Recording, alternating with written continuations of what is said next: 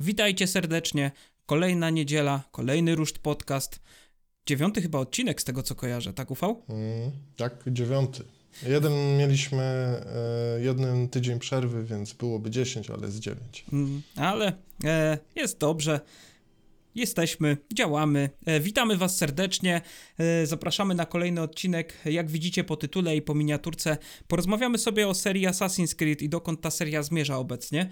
Mm, ale zanim to, to przedyskutujmy sobie również taki temat e, dosyć głośny ostatnio i taki temat, z którym i ty chyba UV rezonujesz dosyć mocno i ja też. Chodzi nam o studio Pirania Bytes i o wszystkie takie informacje trochę niepokojące, które się, które się ostatnio, y, o których się ostatnio dowiedzieliśmy w sieci, y, które dotyczą no nie za ciekawej sytuacji finansowej studia Pi Pirania Bytes. Y, dostaliśmy oficjalne, y, oficjalne info o, w tej sprawie od deweloperów. Ale zanim, zanim o tym przedyskutujemy, to powiedz Ufał, e, co ty sądzisz o tej kwestii, bo ty jesteś zaangażowany w, ostatnio w działania Pirani, e, zawodowo można tak powiedzieć. nie, no, nie przesadzajmy, ja z nimi nic nie robię. E, ale fakt faktem tutaj trafiłeś w tym, w tym kontekście, że pisałem dwa teksty do CD actionowego magazynu o Gotiku, który się ukaże już niedługo. I one były w gruncie rzeczy nie poświęcone nawet tyle gotikowi, choć oczywiście z grami Pirani były związane, ale właśnie firmie. A nie tyle nawet firmie, ale temu, co się działo wokół gry Gothic 3. Mam ją nawet tutaj zupełnym przypadkiem przy sobie. E, pierwsze wydanie polskie, bardzo bogate jak na ówczesne czasy. Firma CD Projekt bardzo chciała, żeby wszystko było ok. Niestety gra była totalnym niewypałem. I oba te artykuły są w gruncie rzeczy poświęcone tej sytuacji związanej z Gotikiem 3. Pierwszy artykuł jest o tym, jak Gothic 3 powstawał, dlaczego nie wyszedł, co tam się działo. Z kolei drugi jest o sytuacji po Gothicu 3, bo tam doszło do rozłamu. Firma Pirania Bytes rozstała się wtedy ze swoim wydawcą, firmą Jode. I w sumie też była na lekkiej krawędzi, dokładnie tak jak teraz, tylko mam wrażenie, że tutaj sytuacja jest mimo wszystko trochę inna, bo e, w tym momencie Pirania ma właściciela, teoretycznie bogatego właściciela, który chyba najwyraźniej stwierdził, że trzeba powoli ten projekt zamykać, bo ostatni produkt studia, czyli Alex2, nie dowiózł. Wtedy E, Pirania była w bardzo dobrej pozycji wyjściowej, bo mimo wszystko ona nie była uważana do końca za winną wtopy związanej z Gotikiem 3, tylko e, ten cały hejt w sieci wylał się na wydawcę. I wtedy właśnie Piranie bardzo szybko znalazły e, kolejnego partnera, który pozwolił sfinansować serię Risen, a właściwie pierwszą, pierwszą grę, bo seria była konsekwencją tamtej gry. No i oczywiście później już Alex, więc tak, no temat w Polsce rezonuje, bo wiadomo, Pirania, polska firma, przynajmniej jeżeli chodzi o produkcję Gotika 1 i Gotika 2. E, lubię ten żarcik o tym, że Gotiki ale tylko pierwszy i drugi są polskie. E, trzeba przyznać.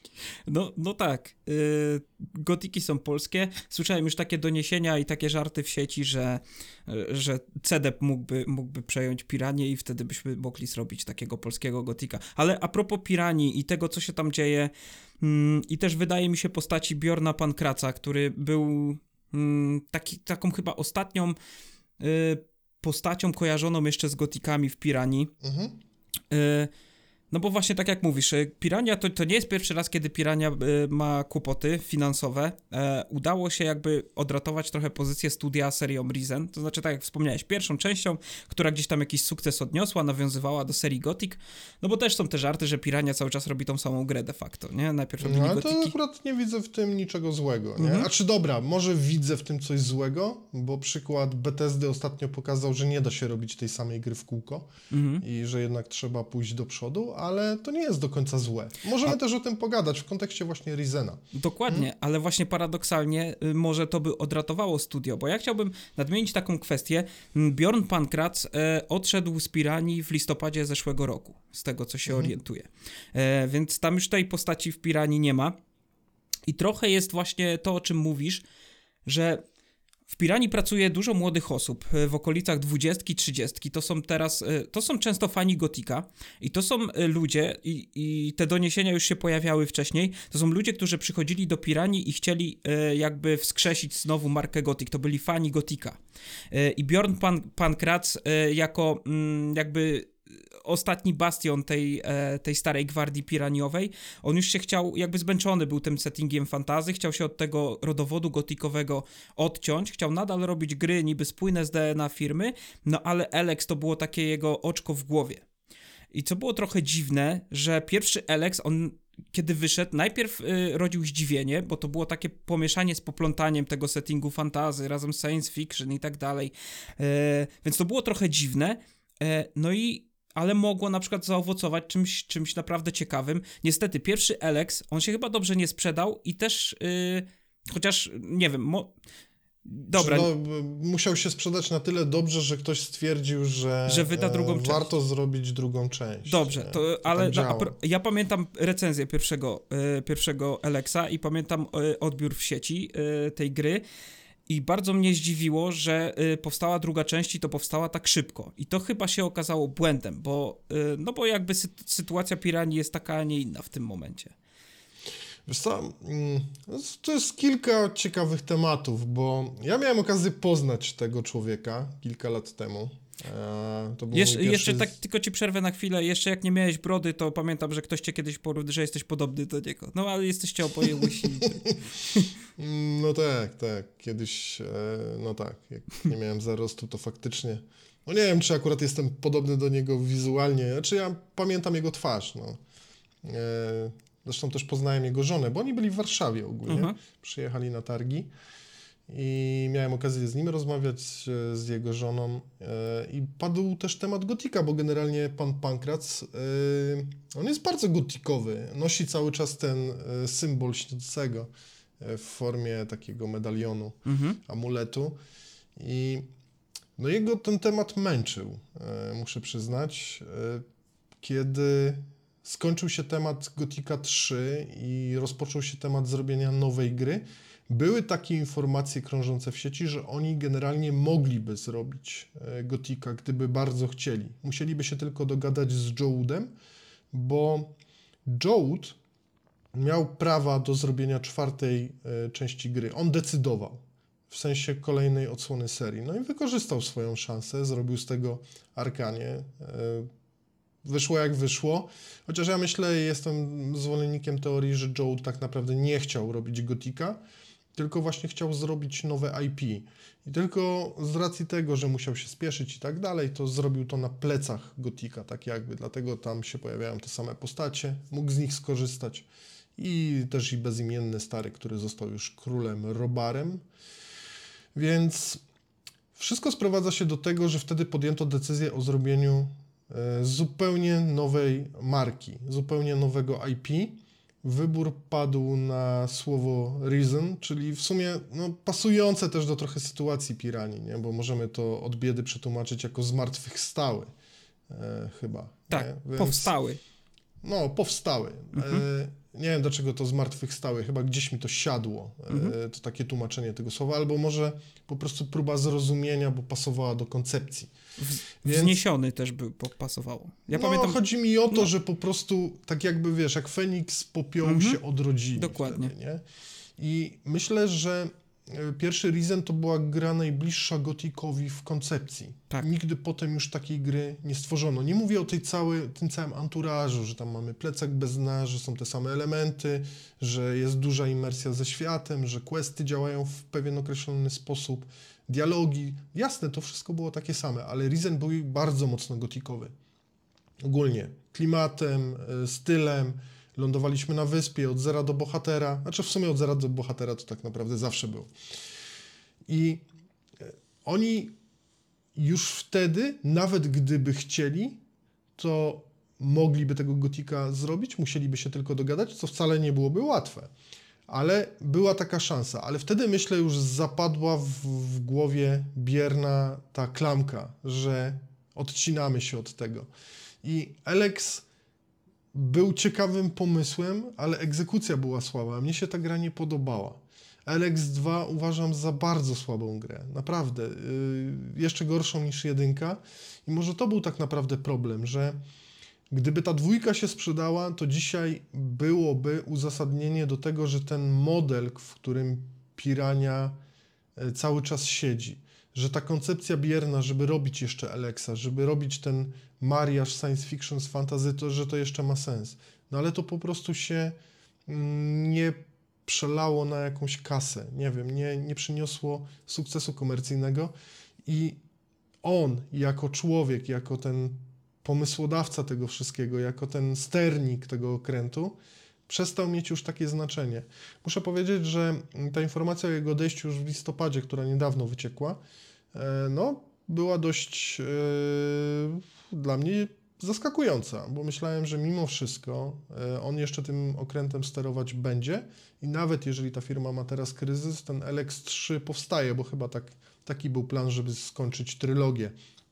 Więc było to dla mnie duże zaskoczenie. Natomiast samej firmy trochę mi nie szkoda, powiem szczerze, bo e, z studiami jest tak, że studio to studio, ale generalnie gry robią ludzie, a nie studia. Więc nie możemy powiedzieć, że e, Bethesda zrobiła taką samą grę, mówię tutaj na przykład o Skyrimie, jak e, Morrowind, bo pewnie pracowali nad nią inni ludzie i w sumie też tak było. Część osób się pokrywała w Steamu, ale to nie jest już ta sama ekipa. I w przypadku Pirani wydaje mi się, że mamy tutaj podobny case. Nie możemy myśleć o Pirani tylko jako o Pirani. To jest marka, to jest studio, wiadomo. Ono nam mm, się kojarzy bardzo dobrze, bo my lubimy gotiki na przykład, może lubimy też Rizeny, ale no, no nie, no jednak brak osób e, na tym pokładzie, a już w przypadku Rizena część osób odeszła, która była autorami sukcesu gotika. Więc to, to, to, też tak do końca nie działa. Nie szkoda mi tej firmy, bo myślę, że Alex to był jednak chybiony pomysł. Szkoda mi y, tego, że to się kończy. I chyba się skończy, chociaż tam te ostatnie podrygi jeszcze są i mm, ludzie, którzy wysłali ten komunikat do świata, że my jeszcze żyjemy, no to mają nadzieję, że, to, że ta firma jednak przetrwa, ale coś mi się wydaje, że w tej epoce cięć w tej epoce zwolnień, bo wszystko na to wskazuje, że dotarliśmy do takiego momentu, gdzie takich zwolnień, czy też zamykania studiów, które produkują niezbyt rentowne gry, się zaczął i pewnie jeszcze będzie więcej takich komunikatów. No właśnie, to przejdźmy sobie może do e, płynnie do takiego tematu przejściowego, czyli trudnej sytuacji w branży, e, bo ty nie wiem na ile mogę zdradzić, ale masz jakieś insiderskie doniesienia. No, jesteś blisko branży dosyć. No, jest, wiesz, siedzisz w branży tak naprawdę e, długie lata już. E, no i masz takie doniesienia z polskiego podwórka, że no nieciekawie się dzieje i w tym roku może się okazać, że tych zwolnień będzie dużo nie tylko w, polskiej, w polskich firmach e, związanych, z game, związanych z game devem, ale też i na całym świecie, nie? E, no tak, to nawet powiem szczerze, że nie muszę się opierać na jakichś e, źródłach tajemnych, jakiejś tam wiedzy, bo to takie sygnały są już w sumie w sieci. Faktycznie gadałem z kilkoma kolegami, którzy mówili, że ten rok to raczej trudny będzie i no może być różnie, zwłaszcza jeżeli chodzi o projekty, które są finansowane, które nie są samofinansowane, tylko powiedzmy ktoś stoi u góry i liczy pieniądze i jeżeli mu się to nie będzie zgadzać, to może być bardzo różnie, łącznie na, nawet z zamykaniem projektów, które już są produkowane. Bo w pewnym momencie lepiej odciąć, e, dajmy na to studio, od, od finansowania i utopić coś, co teoretycznie może nie przynieść zysków, ale to widać w sieci, widać e, nawet na przykładzie tej piranii, e, że, że takie rzeczy się dzieją. I one się nie będą dziać tylko w Polsce, ale właśnie tak jak powiedziałeś, na całym świecie. Bo myślę, że po prostu wkroczyliśmy w etap, w którym liczenie pieniędzy będzie dość istotną kwestią. I, i, I tak naprawdę o to się wszystko rozchodzi, o kasę. E, taki case e, niezwyciężonego zresztą. Mm, mieliśmy też o tym pogadać. E, jest dobrym przykładem. No, gra tak jakby się słabo sprzedała, no, albo po prostu poniżej oczekiwań. No a też ten projekt kilka lat powstawał, chociaż tam chyba teraz jest, jest już trochę lepiej, nie? jeżeli chodzi o sprzedaż. Do, do niezwyciężonego jeszcze przejdziemy. Ja na chwilę chciałbym się zatrzymać w kontekście mhm. tego, tej trudnej sytuacji e, w Giereczkowie. Ja chciałbym nawiązać do, bo ja rozmawiałem z kilkoma ludźmi na ten temat w zeszłym roku, bo mi chodziły takie czarne myśli po głowie, wiesz, jest taka, e, to już memiczna, no trochę, wiesz, z, zakresu czarnowictwa wypowiedź Pawła Sasko z tamtego roku, że branża leci na ścianę, nie? I się rozwali. Nie wiem, czy ty kojarzy. No gdzieś ci się obiło pewnie, pewnie ten No, obiło, obiło mi się chyba o oczy. Znaczy, szczerze to nie pamiętam. No, mhm. możliwe, że coś takiego widziałem, ale żebym jakoś przykładał do tego do, wtedy przynajmniej mhm. do No właśnie, do bo, bo, bo ta informacja tak trochę była cytowana, ale jednak z przymrużeniem oka nikt nie, nie spodziewał się, że, że czarne, czarne chmury mogą nadejść nad game dev. Ja rozmawiałem u siebie w podcaście z Kłazem i z Energikiem e, i też zadałem im to pytanie, bo mnie naprawdę zdziwiło to, że rok 2023 jest tak obfity w tytuły. Takie rzeczy w Giereczkowie się nie dzieją, wydawcy unikają konkurencji, a tutaj ewidentnie ten rok był tak przesycony, że to wyglądało tak, jak te projekty muszą zostać dowiezione teraz, bo my musimy skosić pieniądze, bo będą cięcia w przyszłym roku. I ja zadawałem to pytanie, czy czy ten rok nie zwiastuje czegoś naprawdę, naprawdę kiepskiego w game devie. I zazwyczaj się spotykałem z takimi, bo rozmawiałem o tym z Kłazem, rozmawiałem o tym z Energikiem u siebie w podcaście, tak samo rozmawiałem o tym z Dawidem Bojarskim z CD Action u siebie w podcaście i Dawid y, poniekąd tak mówił, że faktycznie może coś być, że ten rok będzie kiepściejszy, ale czy to tak naprawdę problem, bo moglibyśmy sobie nadrobić gry, które, na które nie mieliśmy czasu. No ale ja zwróciłem na to uwagę, bo takie rzeczy się zazwyczaj nie dzieją, zwłaszcza w ostatnich latach. I jestem cały czas tego zdania, że niestety okaże się, że po kłosie tych pozamykanych deali i po wypuszczanych gier w tamtym roku będziemy widzieć w tym roku jako właśnie zamykanie studiów, zwolnienia pracownicze, cięcia budżetowe i jakby taki, nie chcę powiedzieć krach, ale ewidentnie zwolnienie całej branży. Wiesz co, no tutaj jest znów jest y, tyle zagadnień, że ciężko to tak, y, nie wiem, pokrótce omówić. Ja nawet nie wiem, czy ja zdołam to, to do tego się odnieść w całości, bo dużo, dużo rzeczy ma tutaj znaczenie. No wiesz co, e, mówiło się dużo o tej epoce covidowej, nie? że e, w pewnym sensie te gry się tak jakby wysypały po tych wszystkich lockdownach i tak dalej. No wiadomo, że nie tylko w 2023 roku, już było to trochę wcześniej widać, ale takie rzeczy się zdarzyły. I nie możesz też trzymać gry w nieskończoność. To nie tylko dlatego, że musisz ją sprzedać, żeby zarobić pieniądze, ale ale po prostu, nie wiem, gry się też starzeją. Chociaż akurat uważam, że wariant finansowy, albo właściwie ta kwestia finansowa jest ważniejsza. No bo przecież gry się robi z jakimś założeniem. Zespoły są opłacane na bieżąco, ludzie, którzy te gry produkują. Na tym się nie zarabia. No, można zarabiać powiedzmy na preorderach, ale nie każdy ma taką opcję, żeby preordery mieć w ofercie. Więc jest coś w tym, że bez względu na to, jakby nie było, trzeba grę wydać. Z tym się zgodzę, bo po prostu trzeba na niej zarobić, tak? E, ktoś wtopił bardzo dużo kasy, więc próbuje ją odzyskać. To jest całkowicie naturalne. Ale ten wysyp tych gier w tamtym roku też na pewno miał związek z tym, że mieliśmy dziwny okres w branży, tak w ogóle dziwny okres na świecie związany z COVID-em. Więc myślę, że tutaj jest kilka czynników, ten finansowy pewnie najważniejszy, no bo wiadomo, każdy chce zarobić. A, a jeśli chodzi o te inne, one też pewnie miały jakieś znaczenie. Myślę, że covidowy jest jednym z nich. No, wiesz co, też jest tak, że to chyba nie jest jakaś wielka tajemnica, że jak się projekty kończą, to też się ludzi zwalnia, nie? Albo na zasadzie oni kończą pracę, bo kończy się projekt. Akurat w tej branży to nie jest jakieś nie wiadomo co, e, nie jest jakieś nowum, tak się zdarzało w przeszłości, więc nie wszystkie zwolnienia są spowodowane tym, że ktoś po prostu próbuje uciąć koszty e, takie maksymalnie. Po prostu zwalnia się ludzi, którzy aktualnie w danym momencie nie są w firmie potrzebni i tyle. Co do wypowiedzi, kurde, to strasznie skomplikowane. No myślę, że ludzie, którzy siedzą w tym bardzo mocno i obserwują rynek od środka, to powinniśmy polegać na tym, co oni mówią, bo prawdopodobnie dają nam do zrozumienia, że coś faktycznie jest na rzeczy.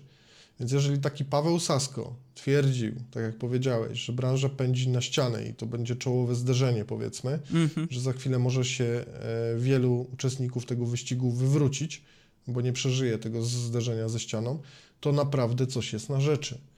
I, I może tak faktycznie być. Zresztą to się da zauważyć. Ja dużo siedzę ostatnio na Twitterze i tam też są takie sygnały, nawet moich kolegów, niekoniecznie z branży, tylko kolegów, którzy branżę obserwują, że no, nie jest ciekawie. Wiesz co? Popatrz sobie na ostatnie lata. Jak te budżety na gry puchnęły. Absurdalnie po prostu. Najpierw się chwalono. Ja pamiętam 10 lat temu w przypadku GTA 5 to był powód do dumy, że budżet GTA 5 wynosił więcej niż e, niektórych blockbusterów hollywoodzkich, że branża gier jest większa niż branża filmowa, powoli się staje, nie? Tylko to, to nas jakby ugryzło teraz. Teraz napotykamy, wiesz, tego konsekwencje. Te, te budżety ros, rosły niemiłosiernie, te gry robi, robiono latami, prawie wiesz, do, dochodząc do, mm, do czasu dekady. Przypomnij sobie, RDR 2 przecież 8 lat był robiony, nie? Jeżeli, jeżeli dobrze kojarzę. Y, Popatrz, ile, wiesz, szło pracy i pieniędzy na to, i to wszystko, ten balon cały czas, wiesz, pęczniał. No ale z czego to wynika? No, no, my chcemy coraz lepszych gier. Jest to całkowicie naturalne. No, nie wiem, e, Fallout jakiś tam, nie wiem, trzeci, czy New Vegas, czy jakikolwiek inny, czwarty, powstawał kilka lat, nie? a Fallout 2 powstał w rok. No po Dokładnie. prostu kiedyś było inaczej. To, to nie jest tylko kwestia tego, że bo użyję słowa absurd. Ja myślę, że tu nie ma kwestii absurdalnej. Tak, taka jest po prostu rzeczywistość. Gracze chcą coraz więcej, chcą dostawać coraz lepsze gry wizualnie. Te gry nie da się już tworzyć małymi e, zespołami. Tak, takich gier nie da się tworzyć małymi zespołami. Nie da się stworzyć Red Dead Redemption 2, e, nie wiem, ekipą, która ma 100 osób, bo nie będzie powstawać lat 8, tylko nie wiem, 16 na przykład, nie? Na tej Tak. zasadzie. Tak, Więc to wszystko tak naprawdę jest samo napędzające się koło. Gracze chcą coraz lepszych gier, nie chcą się już zadowalać byle czym. E, Te gry coraz więcej kosztują, coraz więcej ludzi jest zaangażowanych w, w projekt, więc siłą rzeczy to właśnie tak wygląda. I, i on, te budżety muszą puchnąć, one muszą puchnąć całkowicie naturalnie. Nie, nie wiem, jak to wygląda w, w przypadku produkcji filmów, ale nie postawiłbym znaku równości, że jest to proces podobny. Myślę, że filmy są tańsze ogólnie e, w produkcji, głównie dlatego, że no, no pewnie nie da się tutaj jakiejś skali zastosować, a ja się też na tym nie znam, więc mogę, mogę wyjść na idiotę. Ale mm, one powstają krócej, są pewnie lepiej zorganizowane, e, ich produkcja, rzadziej coś się może wywalić, a w przypadku gier wywalić się może bardzo wiele. tak. Przecież tak, były przypadki, że y, gry zmieniano po testach fokusowych, czyli praktycznie w jakiejś tam fazie już projektu, gdzie, który, w której był on zaawansowany, ale ludzie, którzy testowali wewnętrznie y, produkt, stwierdzali, że coś im się nie podoba i przebudowa, przebudowywano cały projekt, bo coś tam nie grało, nie na tej zasadzie. No to jest tyle czynników, które mają znaczenie w tym przypadku, że nie da się chyba powiedzieć czegoś tak bardzo prosto, zero-jedynkowo, że to i to, że y, gry coraz więcej kosztują, to ktoś w końcu będzie ciąć, bo one coraz więcej kosztują. No one kosztują dlatego, bo powstają długo i robi je coraz więcej ludzi. I W porządku. Tylko, że w nawiązaniu do tego, co mówisz, że to jest samo napędzające się koło i te budżety muszą rosnąć, no to my widzimy teraz tego efekty. To koło na naszych oczach się wywraca. Ludzie są zwalniani i popatrz, czy faktycznie teraz te budżety będą rosły. Pop- ja wrócę do tego pokazu Xboxa. Bo on się mógł podobać, mógł się nie podobać. Ludzie mogą czekać na te gry, nie czekać, ale ewidentnie widać, że, że to nie są gry AAA takie jak na przykład to nie są eksy jak od Sony, gdzie Sony nas przygotowało, przyzwyczaiło do takiego production value, że jak widzisz zwiastun albo widzisz render na, na silniku jakiegoś eksa od Sony, to widzisz, że tam jest pieniądz. Widzisz, że te gry, które zapowiadał Microsoft, nie ma w tym nic złego, ale to są gry z mniejszymi budżetami, to są gry do Game Passa. Trochę też przywołam z powrotem słowa Kłaza, które on powiedział, kiedy Game Pass został ogłoszony przez Microsoft, że te gry, on się boi tego, że będziemy dostawać więcej gier, które będą ok, albo które będą średnie, bo dostaniemy po prostu Netflixa, tam musi się treść pojawiać, nie? Że nie, nie będziemy dostawać mniejszej ilości gier z, z większym budżetem i z większą wa- wartością produkcyjną, tylko będziemy dostawać coś takiego. No i teraz jakby widzimy to na naszych oczach, nie? Bo jakby No nie patrzeć, ja, ja czekaj, nie? zaraz ci tam skończyć. Ja czekam na te gry od Microsoftu i, Hmm? i to mogą być naprawdę dobre gry. E, natomiast no, to nie są gry, wiesz, AAA, nie? No tego Znaczy, się no, nie... ja, ja bym tak daleko nie szedł w ocenie, bo widzieliśmy tylko jakiś, e, no, fr- nie wiem, skrawek tego. Nawet nie, nie chcę powiedzieć fragment, bo chyba żadna z tych gier nie została zaprezentowana w formie jakiegoś dłuższego i jednostajnego gameplayu, na zasadzie, że oglądaliśmy na przykład, nie wiem, 15 minut gameplayu, tylko jakieś scenki. E, Ja bym był bardzo ostrożny na przykład w ocenianiu Indiana Jonesa, bo to może wyglądać jak wygląda teraz, a może wyglądać dużo lepiej, kiedy gra się ukaże. Nie, żebym bronił, bo akurat e, rozmawialiśmy o tym, uważam, że Indie jest trochę drewniany i takie mam wrażenie, nic na to nie poradzę, ale poczekajmy jeszcze. E, Natomiast to, co powiedziałeś odnośnie e, Game Passa, to kurde, tutaj znowu musielibyśmy rozpocząć bardzo długi wątek, bo ja generalnie uważam, i to nie jest jakaś nowość, bo ja już to mówię od dłuższego czasu, że ta polityka, ten, mm, ta decyzja, która została podjęta w przypadku tego abonamentu, albo właściwie tona kasy utopiona e, w to wszystko, w studia, w dużych wydawców, Bethesda, Activision, to jest e, niestety droga donikąd, bo koniec końców to się musi zwrócić. Możesz pompować bardzo wiele pieniędzy i Microsoft utopił masę kasy właśnie w studia, w projekty, w wydawców i tak dalej. Ale gdzieś trzeba te pieniądze odzyskać i wtedy jeszcze tam kiedyś, dawno temu, parę lat temu, zastanawialiśmy się nad tym, czy Game Pass ma szansę i, i w sumie Microsoft nas w jakiś sposób uspokaja, że to się już zwraca, że przynosi, e, przynosi zyski, że e, to nie jest tylko tak, że utopiliśmy w ten projekt. Baza użytkowników rośnie, więc, więc te rzeczy się zgadzają, ale fakt faktem oni tych gier nie sprzedają tyle, ile mogliby sprzedać. To znaczy nie zarobią tyle pieniędzy, ile faktycznie mogliby zarobić. I kiedy decydujesz się, e, walcząc poniekąd z konkurencją, na takie hasła jak u nas wszystkie gry nasze, czyli tej, wszystkie stworzone w tej naszej rodzinie, do której należy teraz m.in. Bethesda Activision, będą od pierwszego dnia w abonamencie, to poniekąd sam sobie narzucasz taki styl, jest to pewien kaganiec i to musi się zemścić. E, Wrócę do tej teorii, którą mam, bo uważam, że Microsoft będzie wydawać gry, e, zwłaszcza tych zewnętrznych wydawców, na przykład Bethesdy, na, na, no, na inne platformy, t- powiedzmy na Playaka, bo to jest tak naprawdę już w tym momencie inna platforma w tym segmencie dla e, Microsoftu. E, I to się może wydarzyć. I wcale bym się nie zdziwił. To jest oczywiście mało realne, patrząc się na to teraz, no bo wiadomo, jeszcze ta walka trwa, ale naprawdę nie zdziwię się, jak na przykład taki Starfield wyjdzie w tym roku na Playaka. Właśnie z tego względu, bo trzeba będzie na nim zarobić. Ludzie się zastanawiają, po co pewne rzeczy się dzieją, po co na przykład remastery są wydawane, po co e, robi się takie konwersje, porty. No właśnie po to, żeby zarobić. The Last of Us 2 na PS5 sprzedaje się wyśmienicie. I po to właśnie była ta wersja stworzona, żeby jeszcze raz sprzedać to samo, bo nakład pracy jest też niski, więc więcej zarabiasz.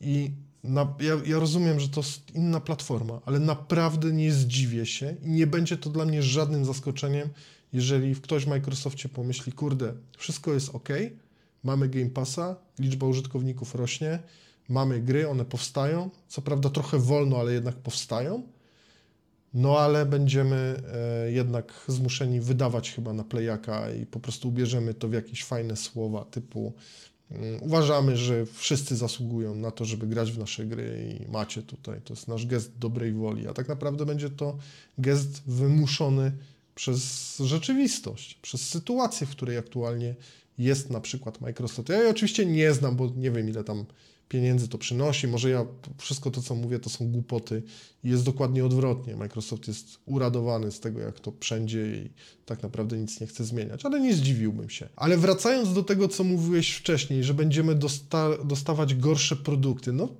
powiem Ci szczerze, nie zastanawiałem się nigdy nad tym, ale trochę ma, trochę sensu w tym jest. Bo może faktycznie trzeba będzie przyciąć budżety, nie dostarczać już tak wypasionych gier. Minus Rockstar, bo wyobrażam sobie, że oni sobie nie pozwolą na to, żeby zejść poniżej już raz ustalonego poziomu, ale no, Rockstar też działa w trochę innym wymiarze, bo wiadomo, że wszyscy te gry będą kupować. Jest to zupełnie coś innego. Więc może tak faktycznie być. Nie wiem, czy akurat te gry, które zostały pokazane na ostatnim pokazie Microsoftu, są tego dowodem, że poziom został obniżony, bo ciężko mi to stwierdzić. Myślę, że Hellblade będzie bardzo ładną grą, powstawał kupę lat. Będzie jaki będzie gameplayowo, ale na pewno będzie ładny i to już w sumie widać. E, co do Indiego, no to tutaj zdania są podzielone. No też mam. Wypowiadaliśmy się na ten temat, więc w sumie może już to zostawmy. Ale nie, w sumie nie zdziwiłbym się. To, co mówisz, brzmi całkiem sensownie, że gry nadal będą powstawać, ale trzeba będzie trochę chyba robić je taniej. A to oznacza, że nie mogą nie tylko gorzej wyglądać, ale mogą być na przykład też gorzej testowane, co się no. zdarza. I ja chciałbym jeszcze właśnie nawiązać do tego. Odbiór generalnie mm, tego ostatniego pokazu Microsoftu, bo to trochę dowodzi tego, o czym ja mówię. I sam to powiedziałeś. Jest taki, że okej, okay, zobaczymy jak ta gra wyjdzie, nie oceniajmy książki po okładce, nie ma takiego efektu, ale to jest zajebiste, jak ja się cieszę, że mam Xboxa, nie mogę się doczekać tej gry. No ale w zaraz, zaraz. Może czekaj, jest taki czekaj, efekt. czekaj. Siedzisz w bańce Xboxowej i patrzyłeś, jakie tam są opinie? Mm, siedzę w bańce giereczkowej i patrzyłem, jakie są opinie. Przesłuchałem no już wszystkie podcasty też. Na... No czekaj, a, ja, a dobra, jakie są opinie w, w bańce Ja właśnie nie wiem, bo nie siedzę, nie? Myślę, że duże znaczenie ma też Ale to, to, ja powinienem siedzieć w jakiejś konkretnej bańce, czy raczej powinienem patrzeć z, ze swojej perspektywy na całokształt? Nie, no nie przecież powinieneś patrzeć ze swojej perspektywy, ale ty oceniasz to przez swój pryzmat, nie? A może mhm. właśnie ta cała społeczność, która jest skupiona wokół Xboxu, wokół Microsoftu. Dobrze, tylko że wiesz, ja nie jestem całą społecznością i ty nie rozmawiasz z całą społecznością. Ja ci mówię z moich odczuć, a staram się mieć szerokie horyzonty jak tylko można. Mhm. Więc ja ci Spoko. mówię ze swojej bańki, która uważam, że jest całkiem szeroka, y, bo i na lewo i na prawo słucham ludzi, i tych zielonych i niebieskich, to nie słyszałem nie wiem, nie słucham fanboyów, ale tak samo nie słucham fanboyów, yy, wiesz, yy, ze, ze stajni Sony, jak i ze stajni Xboxa. Raczej staram się, wiesz, y, sprawdzać doniesienia ludzi, no z branży po prostu, nie? Z, mhm. Gdzieś tam z naszego środowiska podcastowego, publicystycznego i tak dalej. Z ludźmi, mhm. którzy, no, orientują się w branży, wypowiadają się na temat branży. No to moje doniesienia, które do mnie doszły, są takie, że w najlepszym przypadku e, mówi się, ok, poczekajmy te gry, no wszyscy mówią, że widać, że to nie są gry z jakimś wielkim e, napompowanym budżetem i tak dalej. Nie, nie, nie są to eksy pokroju, wiesz, czy, czy tej, z tej samej półki, co, do czego przyzwyczaiło nas Sony.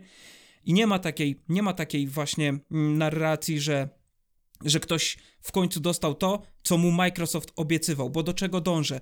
Microsoft kupując te studia i mówiąc, że będą gry, robimy to, ludzie pomyśleli sobie w końcu, w końcu dostaniemy gry, yy, które będą w stanie konkurować z tym, co, co wydaje, wiesz, PlayStation.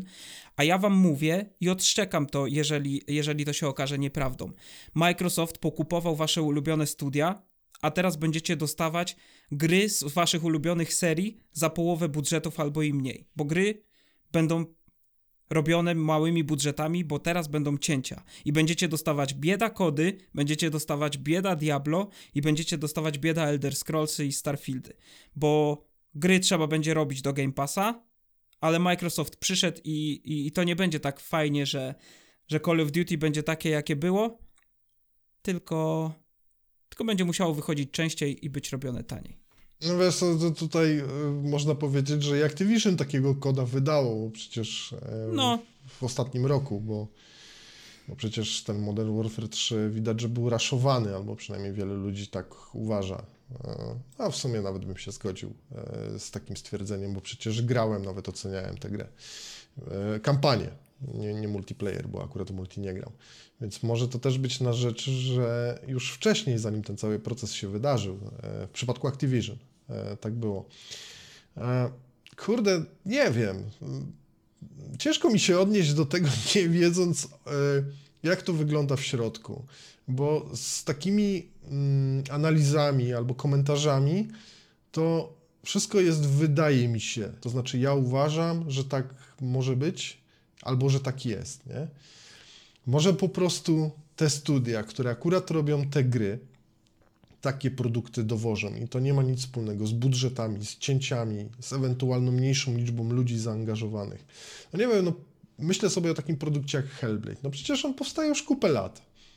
Zaangażowano bardzo znany zespół, żeby robił do niego muzykę. On musiał kosztować. No nie wiem, ile osób robi e, tę grę w tym momencie. To się okaże po premierze, jak sobie zajrzymy w kredycy. No ale myślę, że wpompowano mnóstwo pieniędzy w ten projekt, mimo wszystko. Za długo powstaje. Weź takiego Indianę. No przecież taka licencja też na pewno coś kosztuje, nie? To nie jest tak, że ktoś przyszedł, a czy może tak być, nie? Ktoś przyszedł z Lucasfilmu i mówi, dobra, zróbcie tę grę, bo byśmy chcieli grę i nic od, od was nie chcemy. No to też musi kosztować. Nawet jeżeli nie było jakiejś opłaty przed, to ktoś weźmie za to opłatę po. Nie wiem, albo z części sprzedaży jakiś procent. Więc to, to są rzeczy bardzo skomplikowane i przede wszystkim nie tanie. One nie tanie są już u podstaw, a co dopiero przy skończonym e, projekcie. E, nie uważam, że. Hmm, kurde. Dużo się mówiło. Mówiliśmy o tym parę razy zresztą. W przypadku Starfielda ja e, cały czas trzymam się tej. Mm, tego zdania, że Elder Scrolls będzie taki jak Starfield, to znaczy, że nic się nie zmieni. I to w sumie pasowałoby do Twojej koncepcji, no bo po co inwestować w coś nowego? Mamy już usprawniony silnik, my wiemy, jak te gry robić, więc zróbmy jeszcze raz Elder Scrollsy, zróbmy jeszcze kolejnego Skyrima w tym samym stylu i, i nic się nie zmieni, nie? Pytanie, czy ludzie to dźwigną? Przy, Starfieldu, przy Starfieldzie wymiękli, ale wymiękli też dlatego, bo ta gra z, z tą inną skalą okazała się nietrafiona, w pewnym sensie oczywiście. Więc kurde, no ciężko mi w jakimś stopniu się z jednej strony zgodzić z tobą, ale z drugiej strony faktycznie wiele rzeczy, które mówisz, ma sens, bo, no bo jeżeli faktycznie są cięcia w branży, jeżeli y, trzeba odchudzać projekty, a w przypadku Microsoftu może tak być, bo ktoś może ten worek z tymi pieniędzmi w końcu zamknąć. Przecież to nie jest tak, że ta sekcja Xboxowa przez długie, długie lata wydawała tyle kasy na wszystko dookoła. No nie. Dopiero te takie najmocniejsze ruchy zrobiono w ostatnich latach. I ktoś może przyjść i powiedzieć: Sprawdzam. To znaczy, daliśmy Wam pieniądze e, na wykoszenie konkurencji lub ewentualnie umocnienie pozycji na rynku, zbudowanie bazy użytkowników, jeżeli chodzi o abonament, no ale chcielibyśmy e, coś dostać w zamian, więc nie będziemy już pompować pieniędzy i radźcie sobie, nie? Tylu pieniędzy, bo wiadomo, że jakieś tam pieniądze pompowane być muszą. Więc to jest ciekawe. Jeszcze tutaj Ci powiem tyle, że jeżeli chodzi o Microsoft, to mnie chyba najbardziej zastanawia, właściwie też trochę boli to, że przy tak obszernych zakupach tak niewiele rzeczy powstaje, albo przynajmniej my nie dostaliśmy tylu dowodów na to, że kupno tych wszystkich firm miało sens. Okej, okay, niektóre rzeczy są w miarę świeże. No trudno oczekiwać, że Activision miało y, w zanadrzu tytuły, może poza tymi najbardziej znanymi jak Call of Duty, które faktycznie na przykład ukażą się w tym roku. Ale no, coś, coś w tym też może być, że mm, ileś tam lat temu były te pierwsze kupna, mówię o przejęciach studiów i dalej w sumie niewiele się dzieje, jakby tak próbować to ocenić. Ale znów musiałbym popatrzeć na listę i to sprawdzić, bo Jasne. bazuję na jakiejś tam wiedzy z głowy. No dokładnie, tak sobie po prostu rozmawiamy. Y, ja mam tylko nadzieję, że się mylę. Chciałbym się mylić, bo ja bym chciał dostawać dobre gry, jak my wszyscy. I chciałbym tylko powiedzieć, że ja nie jestem ani fanboyem mm, PlayStation ani Xboxa, to teraz to by mi nikt tego nie zarzucił. Gram na czym mogę e, i po prostu kiedy jest, kiedy jakieś gry mnie interesują, no to staram się mm, zdobyć taką platformę, żeby móc te gry ograć. I chciałbym po prostu dostawać dobre mhm. gry z, z, ze wszystkich obozów, bo, no bo na konkurencji my jako, mm, jako użytkownicy no, najwięcej zyskujemy. Więc mam nadzieję, że się mylę. E, I chciałbym tego. Zamknijmy sobie trochę ten temat już. E, ja jeszcze poczekaj taką... jeszcze Dapit na chwilę, bo jeszcze wrócę do jednej kwestii, którą powiedziałeś, o która mi trochę siedzi no. w głowie. E, czy Microsoft kiedykolwiek obiecał, że będą takie same gry jakościowo na Xboxach Nie. jak Sony? No właśnie, Nie. bo... My się tak jest... spodziewaliśmy. Znaczy, no właśnie. No, bo użyłeś tam, no już do tego nie wrócimy, bo to już się wydarzyło, dopiero jak będziemy to przewijać albo oglądać, stwierdzenia, że obiecaliśmy wam takie tytuły. No właśnie e, mam takie wrażenie, że nikt czegoś takiego nie obiecywał. I może to jest problem, że ludziom też się zbyt wiele wydaje, że ludzie mają A ty swoje byś miał oczekiwania. inne oczekiwania?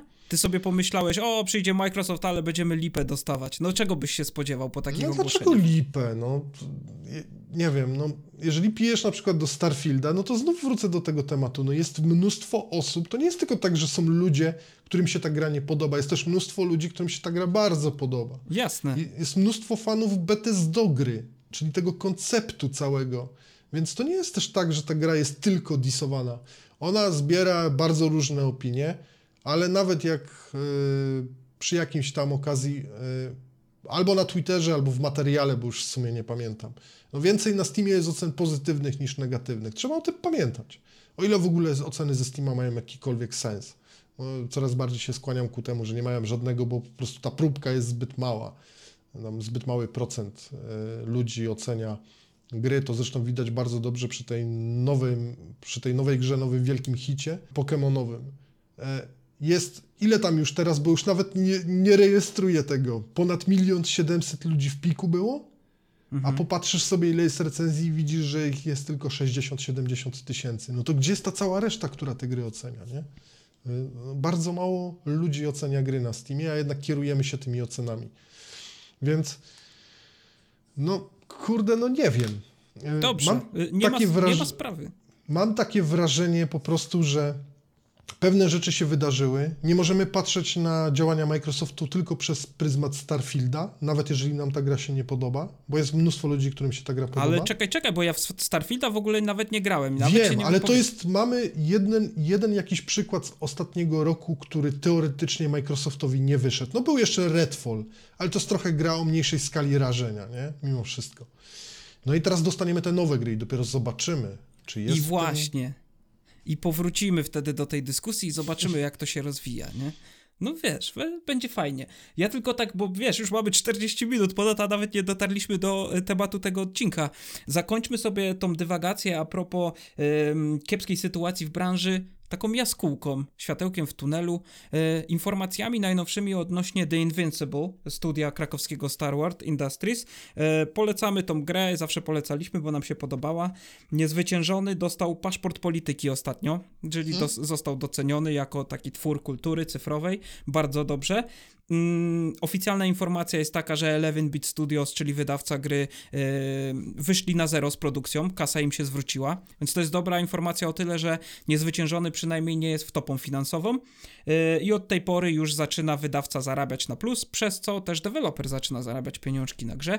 Bardzo dobra informacja i chodzą takie pogłoski, to jest e, nieoficjalne zakulisowe info, plotka, jak coś to nic nie wiecie, jak coś to ja wam nic nie mówiłem, ale e, moduł VR, tryb VR do niezwyciężonego który twórcy planowali przed premierą, zapowiadali, że jeżeli będzie wszystko dobrze, to zaczną coś takiego robić, no to chyba zaczęli robić, także fajnie, jakbyśmy coś takiego dostali. Powiedz mi, Ufał, dla niezwyciężonego byś się skusił założyć garnek na łeb, czy? Nie. Jeżeli nie skusiłem się w przypadku innych tytułów, to raczej nie. Rozmawialiśmy kiedyś o Half-Life Alex i jakoś Mhm. y, się nie skusiłem, więc nie. Nie, no VR to jest dla mnie temat tak odległy. Szanuję ludzi, nie wiem, podziwiam Rysława, że na przykład tak mocno e, w tym siedzi. Y, No ale no nie, to nie jest moja bajka. No. Spoko, ale niezwyciężony jest. to twoja bajka. No tak, no wysoko te gry oceniłem, mi się bardzo podobało. Mm, Trochę mi przykro, że to tak słabo siadło, no ale był taki rok, jaki był. No. No, Nie każdy mógł y, zarobić tyle, ile by chciał y, przy takim natężeniu premier. dokładnie. A Poza tym gatunek, no, no, jaki był, taki był też, nie? Taki był. E, zwłaszcza, że no, mo, były takie doniesienia po premierze, że mogło to się skończyć znacznie drastyczniej niż, niż, niż teraz się okazało. No teraz się cieszymy, tak naprawdę to byśmy chcieli, żeby gra się sprzedawała i to dobrze, no ale teraz się cieszymy, że zaczęła wychodzić na zero. No, wiesz co, tego się- bym się nie bał e, chyba, bo myślę, że bici mają bardzo duże doświadczenie w sprzedawaniu w, swoich starych gier e, w Mhm. różnych bandlach, nie bandlach i jakiegoś pompowania tematu, więc raczej sobie niezwyciężony poradzi. Dobrze, że przetrwali ten pierwszy chyba dość słaby okres, bo E, Nie jestem do końca pewny, ale tam chyba też były jakieś zwolnienia. To a propos tego, o czym rozmawialiśmy przed chwilą. Mhm. Więc też, też nie za fajnie. No ale myślę, że to się będzie kręcić. Tryb VR do niezwyciężonego brzmi ciekawie. E, No bo gra jest taka właśnie pod hełm chyba, nie? Jest wolna. Mm, Akcji tam nie ma prawie w ogóle, poza jedną sekwencją strzelania, ale trudno nazwać to też strzelaniem. Tak, Więc tak. spoko. Gra jest napisana na silniku Unreal Engine 4, on się całkiem fajnie przepisuje do, do, do środowiska VR. E, No i co, czekamy, życzymy, życzymy Star Wardom wszystkiego dobrego. Gra była naprawdę dobra, polecamy. E, I no, przechodzimy do tematu asasyńskiego. No, pasowałoby, bo wiem, że pan ograł wreszcie Miraża. Chyba jeszcze nie Ogrywam, je, je, ogrywam, tak, jestem, jestem, jestem w trakcie, jeszcze nie skończyłem, ale niedługo skończę.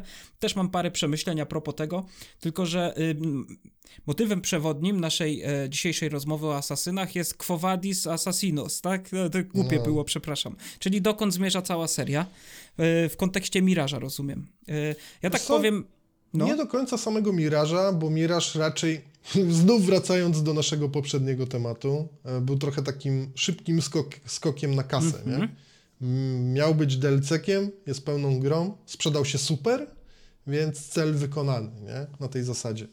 Ale no, faktycznie te kolejne odsłony Asasynów, trochę przez zmianę stylistyki na RPG-ową, na bardzo duże światy, w których Ubisoft teraz bryluje, no, spowodował, że te gry powstają dłużej.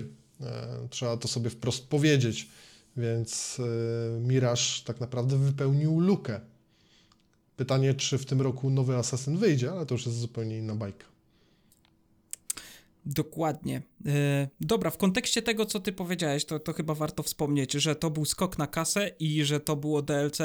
Tam jest tak konkretny asset flip z poprzednich produkcji. To tak widać, jak ktoś grał w Origins, to po prostu te, te wyspy, mm, te wszystkie takie pustynne okolice Bagdadu, tam jest tyle asetów użytych. W ogóle jest ta animacja konia już memiczna, z której e, się jeszcze Klocuch śmiał w przypadku e, Odysei. Jak mamy tą mechanikę, gdzie możemy podążać na koniu drogą i wtedy mm, w taki specyficzny sposób się nasz jeździec układa i tak jest w Origins, tak jest w Odysei, tak było w Valhalla i teraz jest tak samo w, w, w, w, w Mirażu. No nie ma co jakby się dziwić, no bo to, to miało być DLC, więc to miało być zrobione na szybko, E, no ale, ale no ja zwracam na to uwagę, ja widzę te palmy, ja je widziałem w Originsie, e, widziałem te, te, te, te, no już nawet nie mówiąc o wielbłądach, o koniach, o takich rzeczach, e, co należy pochwalić, no to Bagdad naprawdę wygląda fantastycznie. Bardzo mi się to podobało. Generalnie wizualnie ta gra wygląda dobrze, jak e, ostatnie Asasyny. I ona w ogóle fajnie działa na, na PC-cie. Trochę niestabilnie i mnie to trochę z- bierziło, bo rozgrywka mi działała od 100 do 80 klatek, ale, e, ale cutscenki e, działały tylko w 60, więc przyciąłem do, do 60 klatek e, całość, bo ja strasznie nie lubię takiego nierównego frame rate'u. No a 60 klatek to jest całkiem, całkiem fajna wartość. Natomiast niektóre cutscenki wyglądają jakby były w, przeliczane w czasie rzeczywistym, a są na, y, są prerenderowane i wtedy mm, działają tylko w 30 klatkach. To można zauważyć. No i co... ja bym w ogóle nie, nie zwrócił nawet na to uwagi, że to jest prerender, tylko że mm, podczas tych cutscenek moje wiatraki w komputerze się uspokajają, a powinno być na odwrót. E, to, ale to jest naprawdę, podejrzewam, że na konsoli tego w ogóle nie widać i to jest taki, taki mankamencik. Natomiast y, co zwróciłem, ty bo bardzo surowo oceniłeś, nie? Miraża, dla ciebie to był zawód i ty ją oceniłeś na 6 na 10. Y, Ty byś Mhm. podtrzymał, podejrzewam, że podtrzymałbyś tą ocenę, nie? E. Ale mm, wiesz co, zmienia mi się trochę spojrzenie, ale nie tyle w ocenie samej gry, tylko w ocenie tej decyzji. Mm, Mhm. bo ja nie mogłem wiedzieć, jak ta gra zostanie przyjęta z oczywistych względów, no bo no, siłą rzeczy, no, oceniałem ją przed premierą. E, A ona oceniona została tak w sumie dość pozytywnie. Powiedziałbym, że przewaga jest ocen pozytywnych nad negatywnymi. E, Mamy tutaj trochę ten case disowania Ubisoftu dla zasady, więc e, ludzie, którzy nawet nie byli jakoś tą grą specjalnie zainteresowani, ale podpięli się po prostu, bo e, no mamy tutaj znowu recycling powiedzmy. Zresztą wspominałeś też o tym. Ja mm, tak dawno nie grałem w Origins, że nie byłbym w stanie mm, pokusić się o taką ocenę. No, Może powinienem spróbować w takim układzie i sprawdzić, czy faktycznie tak jest. Ale chodzi mi o coś innego, bo ta gra, możemy mówić, że jest skokiem na kasę, możemy mówić, że została szybko zrobiona tylko po to, żeby wypełnić lukę, ale mimo wszystko jest powrotem do pewnej starej koncepcji. Nawet jeśli to jest wszystko zrobione na tym samym silniku, według tego samego stylu co Valhalla, e, czy tam Odyssey, czy, czy Origins. I pytanie jest takie, czy ta koncepcja wygra? Bo są dwie drogi. Generalnie my wiemy, że ten nowy produkt, yy, chyba pierwszy jaki się ukaże, to będzie Assassin's Creed, ten Red niby, ma taki kryptonim, czyli japoński. On też będzie RPG-iem. I czy nawet w świetle tego, o czym mówiliśmy wcześniej, że trzeba raczej skupić się na mniej e, zasobożernych e, projektach, czy nie będzie tak, że Assassin's Creed nie przejdzie małego renesansu w kontekście właśnie założeń koncepcyjnych, gameplayowych, że ten całkiem udany, bo mimo wszystko myślę, że jednak odbiór wśród fanów jest bardziej pozytywny niż negatywny, projekt pokazał, że nie tylko RPG się liczą. I może warto raz na jakiś czas, na przykład co drugą grę, wracać, robić coś mniejszego w tym stylu, i pokazać, że e, jednak my jeszcze potrafimy, ale też udobruchać tych, którzy są już tą RPGową rozgrywką znudzeni. No najzwyczajniej w świecie mają już jej po prostu dość. Zauważ, mieliśmy tylko trzy takie gry, a bardzo dużo się mówiło o tym, że to już było za dużo. Mhm. Dokładnie. Mieliśmy trzy gry, ale Valhalla była po prostu przeogromniasta, nie? No była, e... była. Ja pamiętam te widełki na recenzję, jakieś niepojęte gry dostaliśmy zbyt późno, żeby ludzie, którzy grają jakoś sensownie, nawet recenzenci, byliby w stanie to ogarnąć. Ja myślę, że wielu recenzentów tej gry po prostu nie skończyło. E, przynajmniej przed oddaniem recenzji, bo tam naprawdę trzeba było poświęcić kupę czasu, a, a było go mało. Ale tak w ogóle mhm. mam do ciebie jedno pytanie. Czy, czy tobie się ten Miraż tak ogólnie podoba? A to jest bardzo ciekawe pytanie. Dziękuję ci, Uf, ale zaraz ci na nie odpowiem. Jak zacząłem grać, e, to miałem takie skojarzenie, Boże, co za guano. I sobie tak myślę, to nie działa, tam to nie działa, to jest źle zrobione, tam to jest źle zrobione i mówię, a ufał, dał szóstkę, ja mówię, chyba też bym tą grę ocenił na 6, nie więcej, ale zacząłem grać godzinę, drugą, trzecią, czwartą i sobie tak myślę i tak czułem, że a, jeszcze sobie godzinkę pogram, że miałem ochotę w to grać. To jest kiepski asasyn. To jest chyba jeden z najgorszych asasynów, ale to jest wciąż asasyn i jednak o, i tam mnóstwo rzeczy nie działa. Yy, I to zaraz do tego przejdę. Co? Hmm? Wiesz co? Tam tą grę, ta gra jest dziurawa, tam są dziurawe mechaniki, ją bardzo łatwo można przycizować, zwłaszcza jak ktoś gra dużo w Asasyny i wie jak to wykorzystać. Wiesz, gra typu Assassin's Creed, skradanka, która ci wrzuca na jakąś piaskownicę, czyli jakiś teren, powiedzmy jest ostrzeżony, masz tam wykonać jakąś misję i masz otwartość co do tego, jak tą misję wykonasz, prawda? Bo zazwyczaj tak jest i w Mirażu też tak jest, że możesz łapać okazje tak zwane, czyli po prostu kombinować z, z, jakiego, z jakiego podejścia możesz wykonać da, dane zlecenie. I teraz tak, podam to na przykładzie. Mieliśmy, był, był taki quest, gdzie musiałem wykraść skrzynię. W, w, musiałem podejść do skrzyni, wziąć ją, e, wziąć ją na, na garb, że tak powiem, i musiałem wynieść tą skrzynię z jakiegoś obszaru strzeżonego. Mhm. Ja no nie pamiętam gra... tego questu.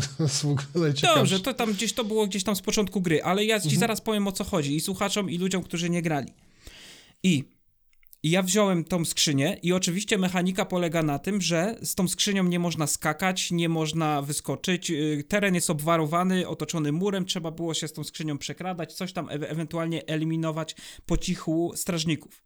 Natomiast ja mogłem tą skrzynię wziąć, ja wszedłem po schodach na mury te, te, te, tego całego terenu i ja nie mogłem zeskoczyć z tą skrzynią, ale każdy przedmiot i każde ciało mechanicznie w tej grze, które podniesiesz i, i nie, niesiesz na ramieniu, możesz wyrzucić na ziemię. Więc ja podszedłem do muru i wyrzuciłem po prostu tą skrzynię, ona wypadła za ten teren, zeskoczyłem za nią i oczywiście ten ładunek ani się nie popsuł, ani gra nie zareagowała w żaden sposób. Ja po prostu sobie w, opuściłem ten teren, zeskoczyłem, podniosłem tą skrzynię, na luzaku sobie pobiegłem po prostu do postaci, gdzie miałem tą skrzynię oddać.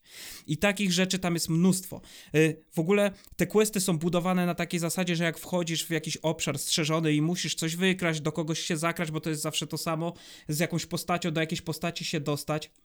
Więc skradasz się, e, przechodzisz pomiędzy, pomiędzy tymi posterunkami, gdzieś tam się zakradasz, likwidujesz tych, tych, tych, tych, tych wrogów i na przykład po 20 czy 30 minutach mm, coś ci się nie uda, e, na przykład mi się tak, tak zdarzało, że mi się coś nie udało i musiałem powtarzać cały ten segment jeszcze raz i wchodzić do tego labiryntu, szukać tam e, te, te, tego celu, misji, który muszę wykonać, to ja stwierdziłem, czy mi się uda to przeczyzować i po prostu przebiec na przypale. Tam w ogóle nie działa taki system. W poprzednich asasynach zazwyczaj było tak, słuchaj, że po prostu za każdym osiągnięciem y, celu misji albo podcelu misji musiałeś być anonimowy. Gra się blokowała, nie mogłeś wejść w kluczowe miejsce, porozmawiać z kluczową postacią albo wejść w interakcję z jakimś przedmiotem, jeżeli byłeś na tak zwanym przypale. Tutaj często się tak zdarzało, że ja po prostu chciałem to przetestować, że mogłem przebiec i po prostu aktywowała się cutscenka. Mogłem nawet wykonać jedno zabójstwo, wykonałem na pełnym alercie, gdzie postać była, trzeba było wybawi, wywabić postać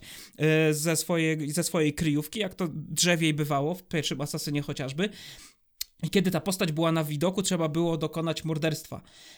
I ja jedno morderstwo wykonałem też po prostu na pełnym alercie, gdzie ta postać po prostu stała na widoku i ona nawet się nie schowała. Gra w żaden sposób nie zareagowała na to, że wszyscy nagle mnie szukają na tym obszarze, więc ta postać jakoś powinna się schować lub cokolwiek, albo uniemożliwić mi zabójstwo tego celu, a jednak ja to zrobiłem.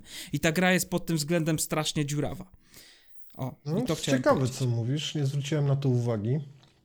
Hmm, W sensie takim, nie, że- nie biegłem do celu e, To- w tym tak. otwartym konflikcie, nie próbowałem kogoś zabić po cichu, może tak. Tak, tylko że wiesz co, ja ci dam dla przykładu na przykład Metal Gear Solid 5, gdzie to jest dla mnie taki przykład skradanki, ym, która gameplayowo działa jak naoliwiona maszyna. Ja sprawdzam, co ja w, w mechanice gry mogę zrobić, żeby wykorzystać sytuację dla swojego celu. I tam to wszystko działało. Jeżeli ja próbowałem jakoś oszukać cel, o, oszukać mechaniki gry, to raczej mm, gra to przewidywała i nie pozwalała mi na to.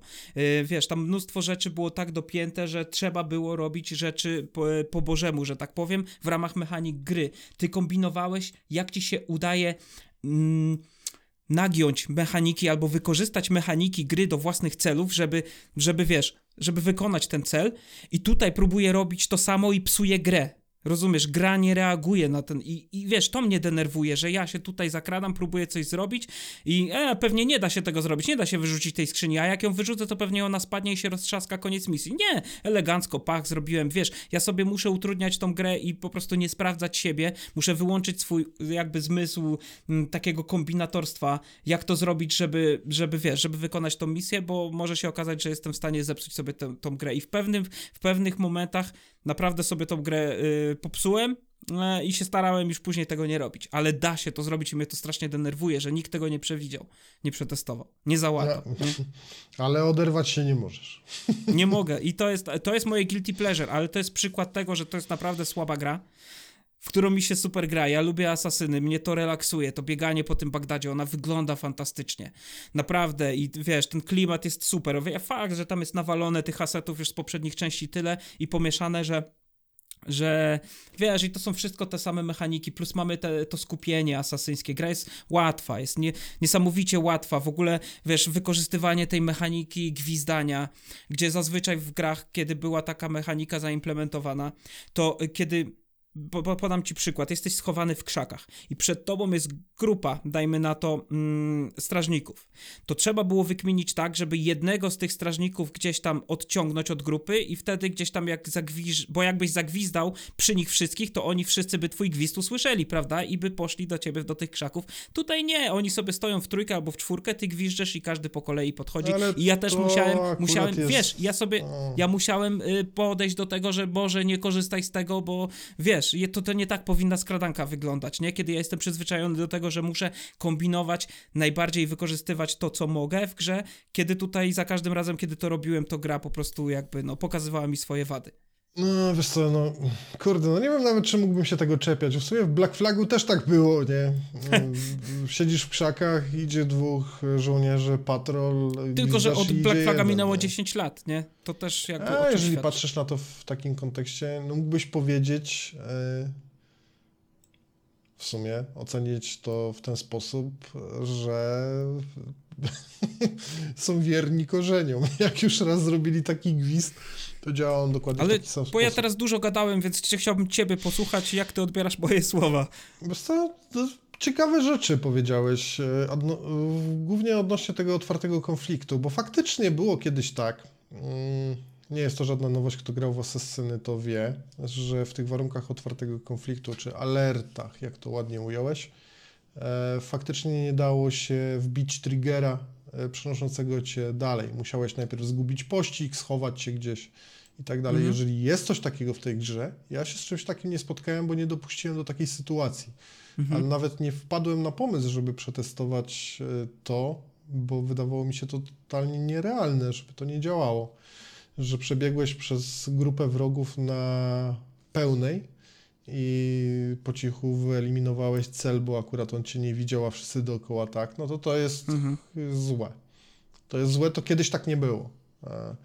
Może to trochę wynikać z faktu, że mimo wszystko to nie jest stary silnik, że to nie są stare rozwiązania, a te skradankowe rozwiązania w tych asasynach RPGowych, nazwijmy to w ten sposób, no nie były jakoś mocno rozbudowane do tej pory. No one były, ale nie e, stanowiły mm, takiej esencji, jeżeli chodzi o gameplay w tych grach. A tutaj na to skradanie jest duży nacisk położony, głównie dlatego, że ta gra jest zrobiona w starym stylu, jeżeli chodzi o tą koncepcję.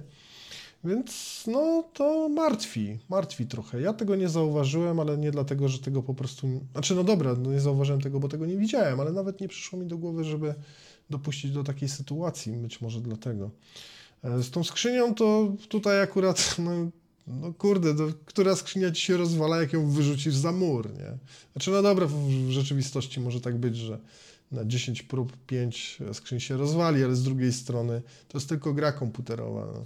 To jest gra komputerowa o, o ludziach, którzy skaczą ze 100-metrowej wieży do stogu siana i, i żyją. Ale wiesz, nie? tam bo, na, prosta rzecz, niewidzialna ściana po prostu powinna być za tym murem i tyle. I jak rzucasz tą skrzynię, to ona, wiesz, ci pod nogami ląduje, a nie za murem. Koniec, nie? Jakby... No, spoko. No, to taki No. troszkę czepiania się na siłę, ale okej, akceptuję.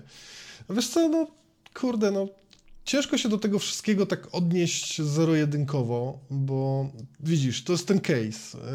Y, Są rzeczy, które ci się ewidentnie nie podobają w gameplayu. Masz jakiś tam problem z działaniem tej gry, to jest jakaś domena pecetowców w ogóle. Pytam ci się o grę, a ty mi mówisz, ile w ilu klatkach ona działa. Come on, no. Kurde, odpalasz grę i gram. Ale dobra, ja się trochę wychowałem w innych czasach, e, kiedy ja się nauczyłem grać za mało lata na gównianych pecetach, więc dzisiaj Ja tak ten, samo. ten klatkarz Ale mi teraz nie jak mi chodzi, to sprawdzam jak chodzi. Ale spoko, mów. No ja gram też na konsolach dużo, więc w gruncie rzeczy to też mi nie przeszkadza. Kurde, ja skończyłem Kingdom Coma przed chwilą. E, ponad Na 70... PS4. No nie, no na PS5, ale w wersji PS4. Ale w wersji no ona, PS4. Mhm. To, że ona działa na trochę mocniejszym sprzęcie nie sprawia, że ta gra staje się automatycznie lepsza. No nie. A tam też bugów od... No dobra, może mniej niż kiedyś. Ale też są bugi, też są problemy czasami z działaniem, są klasyczne dropy. Tak jak i w wersji PS4. Mamy trochę lepszą konfigurację tego PC-ta o nazwie PlayStation. No tak to wygląda, nie? Mhm. Ale odpalamy tę tę samą grę. Nikt nad nią nie posiedział, żeby ją dopasować do tego lepszego sprzętu. E, no więc też mi to nie przeszkadzało, nie? Na tej zasadzie, bo tak wspominam o tym Kingdom Comie. No ale to, co mówisz, e, mnie bardziej ciekawi, co mówisz w kontekście tego, że jednak mimo wszystko oderwać się nie możesz, nie? To, Mhm. to znaczy, że Ja nie...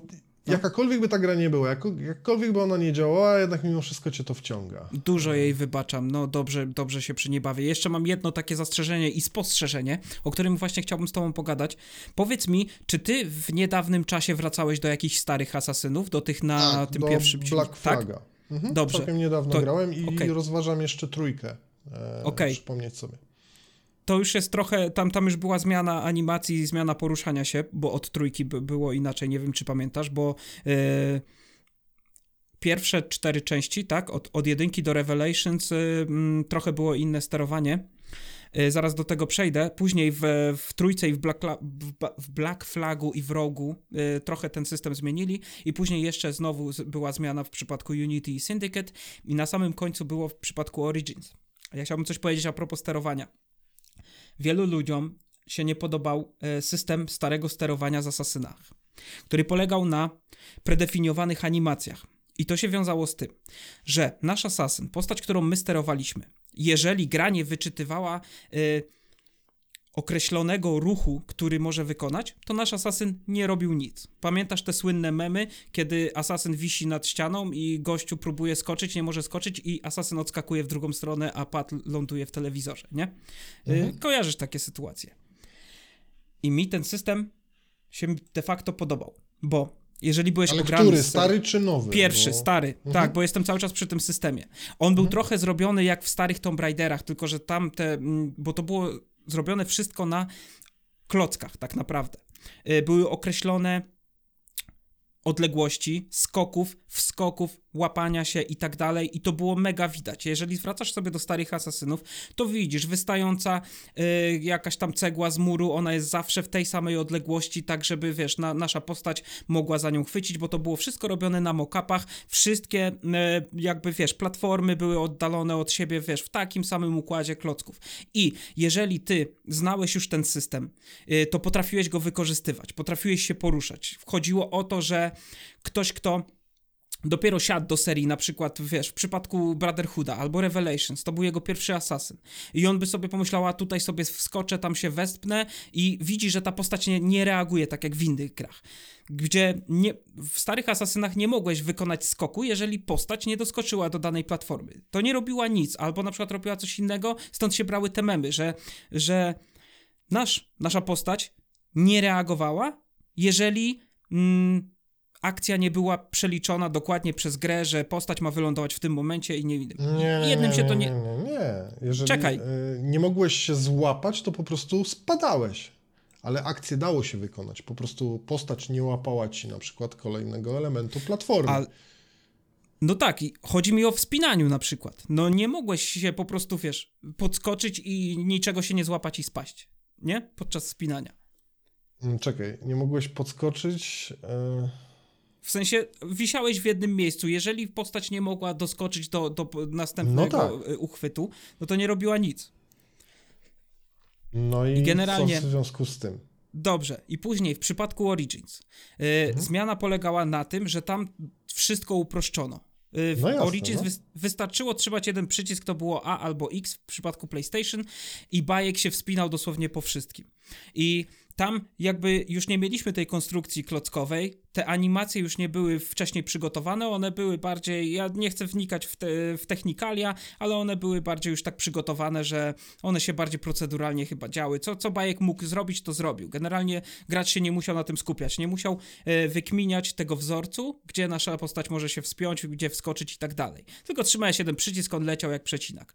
I tutaj w, e, w, e, w Mirażu trochę z tego zredukowano, bo ponownie mamy dwa przyciski do wspinania się góra-dół. One działają średnio tak naprawdę, bo żeby... mm, Jest taki przypadek, że jesteśmy na murze i mur ma krawężnik na samym końcu i on sięga naszej postaci y, do kolana, to my nie możemy podejść do tego muru trzymając przycisku wspinania się w dół, że chcemy podejść do krawędzi i jakby złapać się jej i opuszczać się niżej, tylko musimy najpierw y, trzymać przycisk odpowiadający za wspinanie się w górę, żeby mm, nasza postać wykonała mm, ruch po- podniesienia kolana i wejścia na ten krawężnik i dopiero potem możemy się mm, jakby, wiesz, schodzić w dół. Ale nie o tym mówię. Teraz ten model wspinania się w Asasynie, ja musiałem się do niego przyzwyczaić, bo on jest bardziej reaktywny.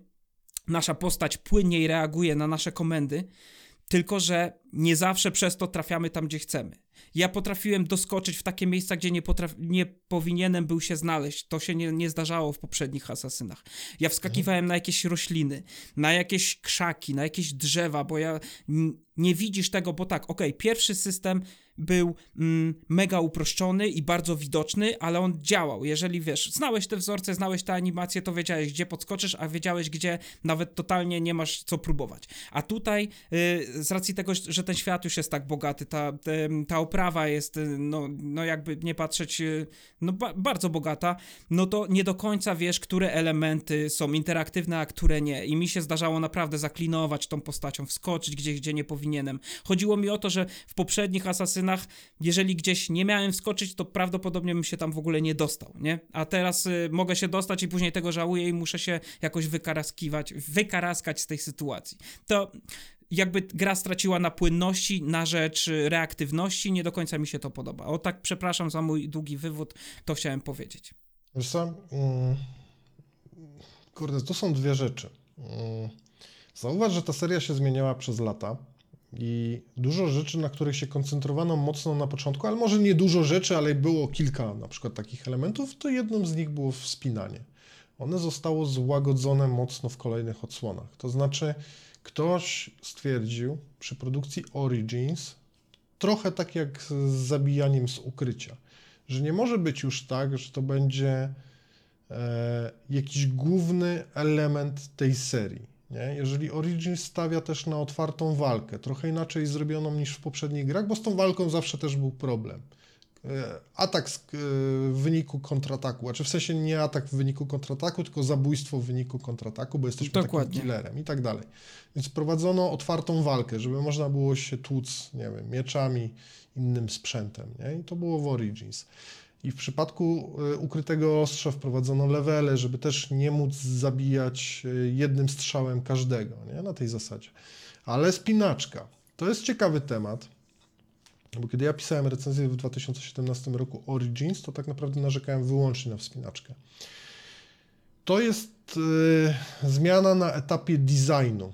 Mm, Być może ma tu jakieś znaczenie ten ulepszony silnik lub inny silnik, z którego korzystano przy produkcji tych nowych RPGowych asasynów, ale wydaje mi się, że po prostu ktoś stwierdził coś takiego. Dobra, taka prawdziwa wspinaczka była już wcześniej, ale teraz zróbmy coś takiego, żeby wleść można było wszędzie, żeby nie dotrzeć do takiego momentu, w którym właśnie, tak jak powiedziałeś, wiszę gdzieś i nie wiem, co mam zrobić. I dostosowano do tego budowę świata. Przecież w Origins były takie sytuacje, że się praktycznie po gołej ścianie wspinałeś. Dokładnie, po skale pionowej. Tak, trzymasz I jeden przycisk i ci, lecisz. wracając yy, do tego, o czym mówiłeś w przypadku Mirażu, moim zdaniem w Mirażu to poprawiono. To znaczy przy budowie świata włożono więcej w pracy w to wszystko, żeby te klocki grały ze sobą. Ten system bazujący na tym, co było w Origins, w Odyssey i w Valhalla, on jest taki sam. On jest lekko usprawniony. Ale popracowano nad budową świata, żeby to się wszystko kleiło. Ja miałem podobne odczucia co ty, jeżeli chodzi o trafianie postacią w platformy, w miejscach, które y, czytam trasę, tak? Jak, Mhm. jaką chcę biec. I też miałem na początku z tym problem, ale potem, kiedy się tego nauczyłem, kiedy się przyzwyczaiłem, no okej, no ja w to grałem praktycznie półtora raza, bo mam tam końcówkę mm, Miraża jeszcze na PS4 do wbicia, do splatynowania, ale jestem już tam przy końcu.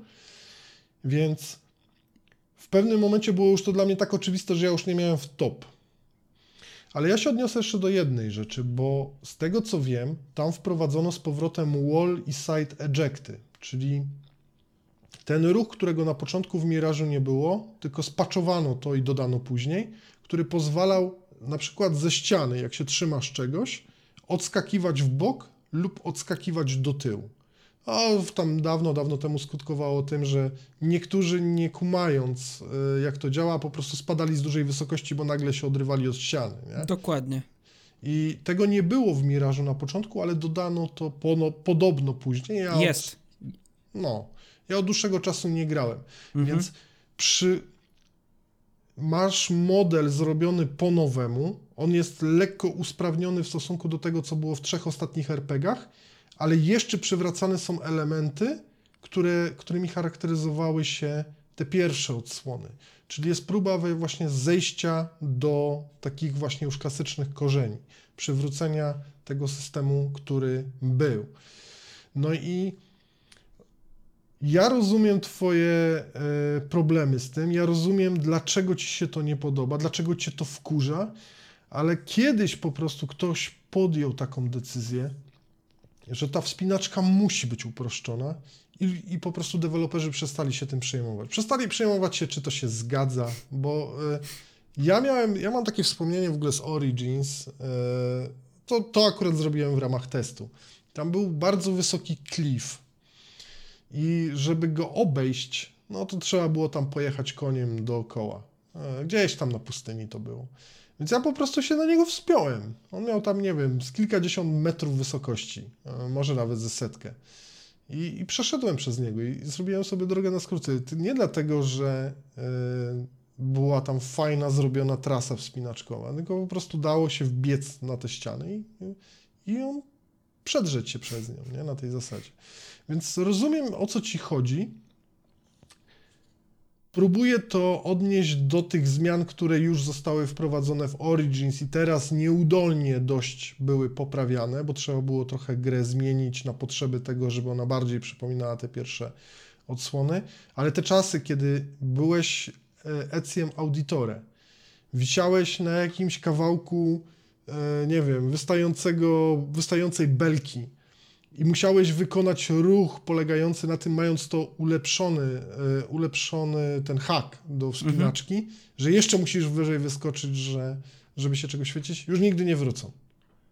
Ta gra już taka będzie. I taka będzie ta kolejna odsłona, jestem o tym przekonany.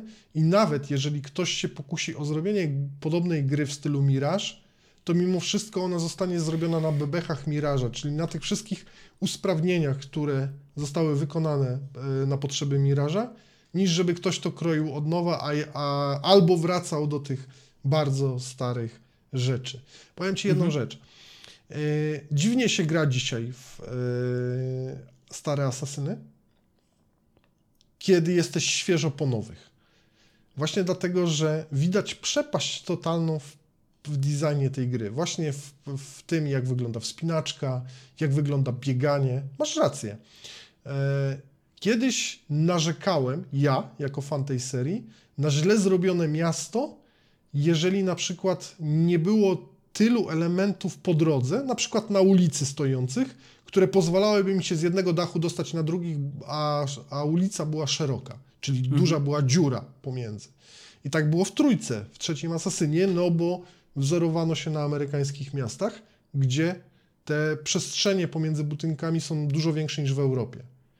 I, i tam były takie problemy, że tr trzeba czasami było zejść na poziom ulicy, bo nikt nie pokusił się o, nie wiem, jakieś liny rozciągnięte. Zauważ, że tego w asasynach jest zawsze bardzo dużo. Pewnie dużo więcej niż było kiedyś w rzeczywistości, właśnie po to, żebyś mógł się swobodnie przedzierać na drugą stronę. I to mnie, to mnie irytowało, że nikt tego nie zrobił. A prawda jest taka, że te gry po prostu były kiedyś inne. Być może jest też tak, jak mówisz, w sumie nie zwróciłem na to uwagi, że dostajesz się w miejsca, w które nie powinieneś, albo ten skok jest jakoś magicznie wydłużany. Nie? Kiedyś to faktycznie, jeżeli źle oceniłeś e, przestrzeń nie mogłeś się po prostu złapać, to wiedziałeś, że, że spieprzyłeś sprawę już w momencie skoku, nie? albo chwilę przed tym, ale już było za późno, żeby się zatrzymać. No a tutaj jest to jednak mimo wszystko uproszczone, ale cały czas zrzucałbym to e, na ten stary system, a czy stary, na ten system wprowadzony w Origins, który niestety mhm. bardzo mocno mm, uprościł wspinaczkę. No Spoko, mimo wszystko, tak, mimo wszystko ja jestem zadowolony z tego, że oni mm, z jakby zmienili mm, ten system z Origins, o którym wspomniałeś, że tam naprawdę nic nie trzeba było robić. No. Bike wchodził po wszystkim, jak tylko. Więc spoko. I faktycznie też y, pod tym względem, co powiedziałeś, masz rację, że mm, ta gra. Mm, i to poruszanie się potrafi sprawiać frajdę, tylko trzeba się go nauczyć na nowo, nie? Trzeba się nauczyć mm, inaczej czytać trasę, nie tak jak w tych starych asasynach. Ja sobie trochę kuku zrobiłem, bo ja siedziałem w tych starych ostatnio, ogrywałem je trójkę na Switchu ostatnio, a wcześniej wszystkie poprzednie yy, i tak naprawdę od trzech lat nie ruszyłem nowego asasyna. Ostatnio grałem na premierę w Valhalla, nie? A, a tak to o, grałem w Starocie. No, Dlatego ja trochę... Z ty mówisz, że tobie się ciężko wracało do starych po ograniu nowych, a u mnie jest na odwrót. Ja siedziałem, się kisiłem w tych, w tych starych no. systemach i zacząłem grać teraz w, w Miraża, więc jeszcze to, trochę... To nie jest do końca tak, że ciężko mi się grało, po prostu widziałem różnice i, i, mhm. i faktycznie był problem, ale to też na początku, bo zrobiłem całego Black Flaga całkiem niedawno. Hmm. No, praktycznie od początku, od początku do końca i no to też przyzwyczajenie, czy przyzwyczajenie się przypomnienie sobie, jak to działało, to nie trwało aż tak długo, jak mogłoby się wydawać. Nie? To nie było tak, że przez pół gry się męczyłem, bo miałem już, nie wiem, mm, pamięć mięśniową i chciałem robić rzeczy, których się po prostu w tej grze nie dało zrobić. No.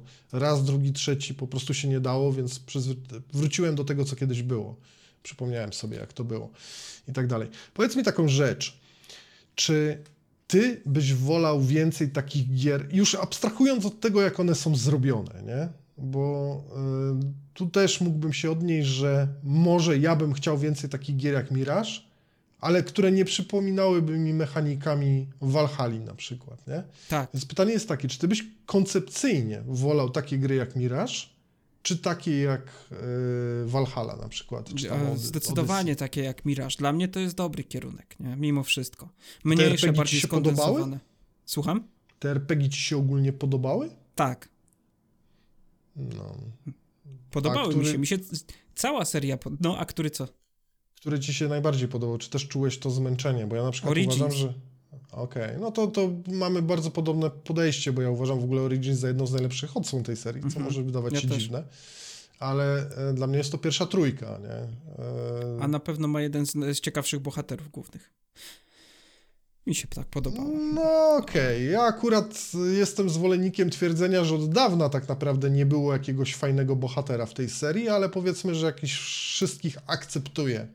No, Mhm, ten mhm. Basim mnie drażnił, ale może to też trochę przez Ale wzgląd na Valhalla. To też kwestia w ogóle fabuły w Mirażu, bo mi się ta fabuła nie podoba, ale fabuła fabułą, podanie tej fabuły jest beznadziejne, jest tragiczne. Te dialogi są drętwe, te cutscenki pomiędzy misjami, one są, no, to, to jest strasznie pretekstowe, nie? To strasznie na szybko robione. Jest kwestia tego, ty chyba sam mówiłeś, że y, angielski, angielski dubbing wyłączyłeś, tak? Włączyłeś Tak, arabski, tak. żeby tego nie słyszeć. Często, Tak. często to się przewija. Jeszcze się o to nie pokusiłem, ale przyznam się z ręką na sercu, nie zdarza mi się to praktycznie nigdy, ale tutaj zdarza mi się po prostu przewijać dialogi, nie? Bo one Polecałem naprawdę to- nic nie wnoszą. No, polecałem e, kolegom niektórym, e, żeby to zrobili niektórzy posłuchali tej rady i stwi- i stwierdzili, że naprawdę jest dobry pomysł, bo jednak znając język angielski i rozumiejąc to, co, co oni, ci ludzie do ciebie mówią i słysząc to, w jaki sposób oni wypowiadają te kwestie czasami, no masz wrażenie, że po prostu to nie jest to.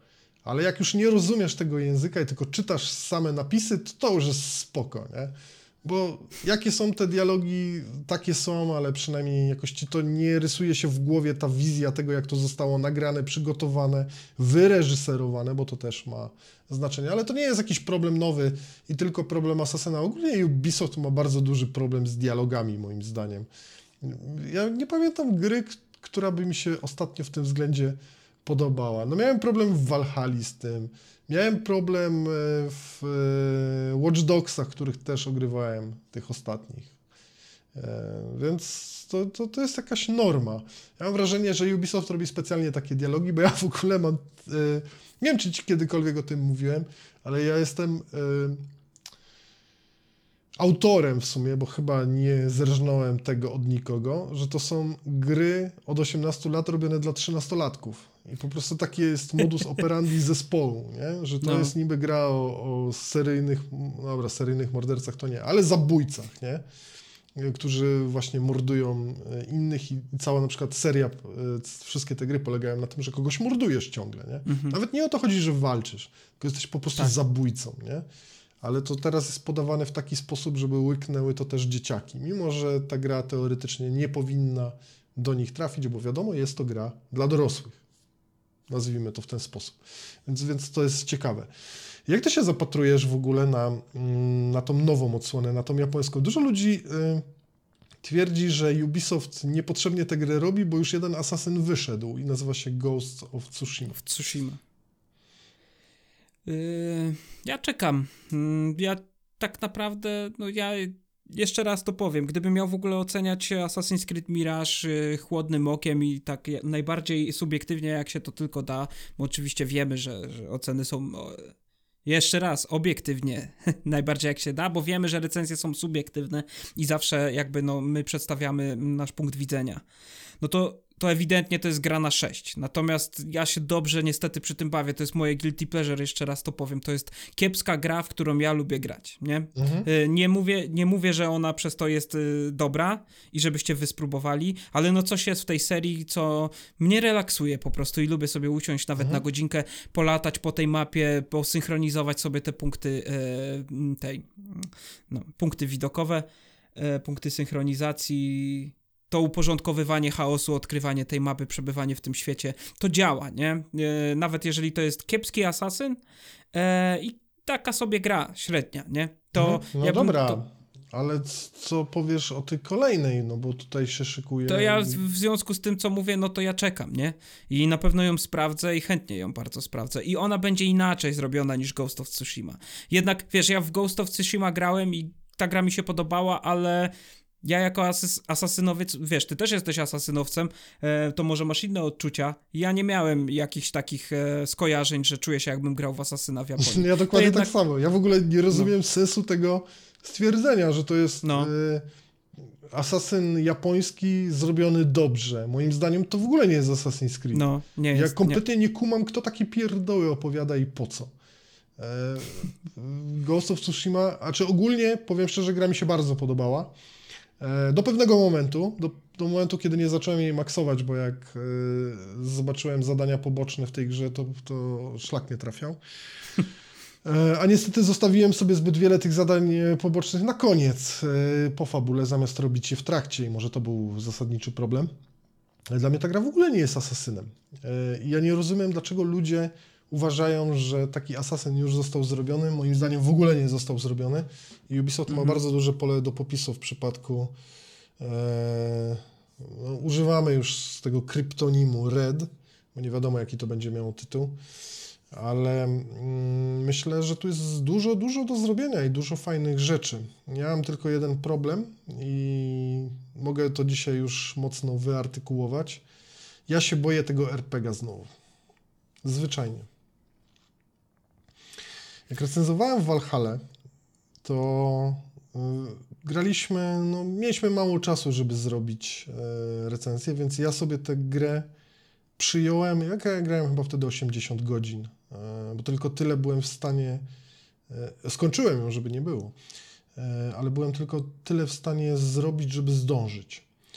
I ta, ta gra nie zdążyła mnie jeszcze tak mocno zmęczyć. Ona mnie zmęczyła tak na dobrą sprawę dopiero jak zacząłem grać po premierze. I wtedy sobie pomyślałem, że te kloce Ubisoftowe są już zwyczajnie za duże.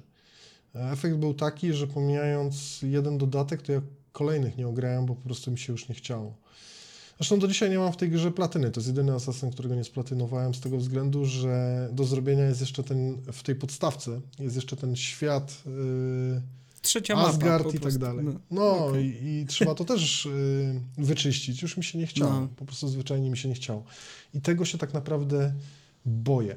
I boję się, bo to też yy, od, odnieśmy się do tego pytania, które zostało zadane w tytule, że Ubisoft nie wie, gdzie ta seria zmierza. Mhm. Autentycznie. Bo Mirage powstało trochę przez przypadek. Miało być DLC-kiem do Valhalla, więc pewnie za bardzo by się od niego nie różniło. Być, być może byłby położony większy nacisk na skradanie już, no jak, tak jak zrobiono to w pełnej wersji tej gry, ale nie było to by w takiej postaci. I teraz mają ludzie, którzy są odpowiedzialni za tę markę, zagwozdkę właściwie w którym kierunku iść. Czy po takim okresie, jaki minie od Walhali do tej japońskiej odsłony, jest to wystarczająco dużo czasu, żeby ludzie się zdążyli stęsknić za bardzo dużym asasynem, czy lepiej właśnie inwestować, co znów sprowadza nas do tej dyskusji e, wcześniejszej a propos tego, że e, zaczyna być biednie w branży. Mhm. Lepiej robić produkty mniejsze, bo jak widać one są kupowane Tak. i są też całkiem nieźle przyjmowane. Ja powiem Ci szczerze, tego RPGa się boję i jestem w stanie pokusić się o stwierdzenie, kolejna z moich durnowatych predykcji, bo jeszcze żadna się nie, nie potwierdziła jak na razie. E, dobra, wykrakałem FPP w, w Indianie Jones, Mhm. Jonesie. E, że może to być ostatni RPG tak naprawdę w tej serii. Mhm. Co Ty na Ja to? bym się, No, ja bym się nie zdziwił. Wydaje mi się, że nie masz się co bać z tego związku, że mm, sytuacja się sama rozwiąże. W kontekście tego, o czym mówiliśmy, po prostu Ubisoftu nie, nie będzie stać na robienie takich rzeczy. Raczej się, jeżeli ten Codename Red wyjdzie i będzie faktycznie taki rozbuchany, będzie duży, no to to prawdopodobnie też będzie ostatnia z takich gier. Tak mi się wydaje.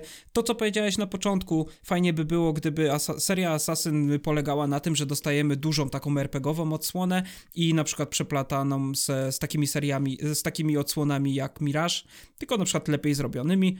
E, ale wiesz co, pamiętaj, że Ubi ogłosił jeszcze tą swoją platformę do Asasynów, nie? Gdzie Miałem do tego przejść. Komponenty. To jako gwóźdź programu. No, bo... a pamiętaj jeszcze a propos tych zwolnień i tej złej sytuacji, że o Ubisoftie się już mówiło w zeszłym roku, kiedy tam się zaczęło mhm. źle dziać. Jeszcze nikt nie przewidywał, że to jest skala znacznie większa i nie, do, nie dotyczy tylko tej firmy, nie? Tak. Właśnie miałem do tego nawiązać na sam koniec, powiem mhm. Ci szczerze, e, bo dokąd zmierza Ubisoft, mam e, takie wrażenie, że nie tylko e, ta japońska odsłona będzie ostatnim RPG-iem, ale będzie ostatnim asasynem, jakiego znamy. Mhm. Że jeżeli ta platforma powstanie i zaczną modułowo dokładać gry w jakichś tam określonych settingach do tego podstawowego huba, to, to skończy się to tak, że będziemy mieć ten hub i co roku będziemy dostawać jakieś mniejsze rzeczy zrobione na bardzo różne sposoby. Na przykład jeden taki moduł może być RPGowy, drugi może być troszkę bardziej klasyczny, ale to już nie będą takie asasyny, jakie znamy. Takie mam wrażenie, e, że to się może tak skończyć. Mało się mówi o tym e, projekcie. On się chyba Infinity nazywa, jeśli dobrze mhm. kojarzę, albo jakoś podobnie. Ale to może być coś, co będzie totalną rewolucją, jeśli chodzi o tę serię i ułatwi to wiele rzeczy. Bo wtedy będzie można tak naprawdę dopychać ten projekt cały czas nowym kontentem, właśnie w formie większych DLC-ków lub jakimiś większymi grami, które powstają dużo szybciej. I, I oczywiście no, za każdy z nich będziemy e, kasowani, jak to zwykle tak. w takich sytuacjach bywa. No dobrze. Dokąd y, zmierzasz serio Assassin's Creed? Mamy nadzieję, że w dobrą stronę. Mm, no, mam właśnie to jest pytanie, czy to jest dobry kierunek. No, tak zobaczymy. Wiesz, no ja, tak jak powiedziałem już wcześniej, nie uważam Assassin's Creed Mirage za dobrą grę, mimo że się bawię do... I dlatego jeszcze tak, co nie skończyłem, że normalnie bym ją ocenił na 6 na 10.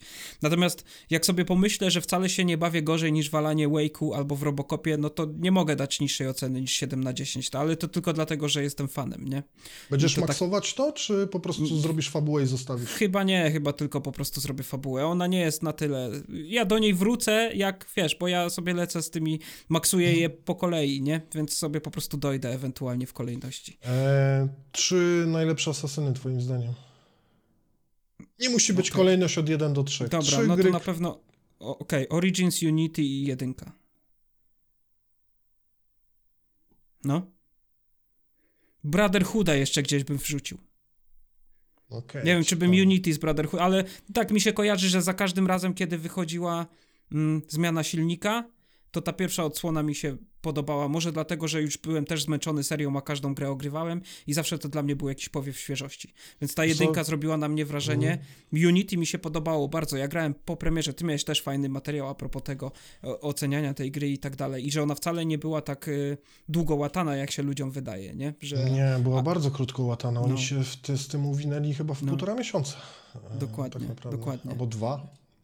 I, no, ciekawe, bardzo no. ciekawe masz spojrzenie, bo mnie zdecydowanie. Zresztą robiłem ten ranking całkiem niedawno, ale mhm. takie trzy gry, które dla mnie z różnych epok e, zawsze były e, numerami jeden, czyli to są gry, które zawsze były na szczycie. To jest Origins, wcześniej trochę Black Flag i dwójka. Tylko mhm. dzisiaj postawiłbym trochę wyżej Brotherhooda nad dwójkę.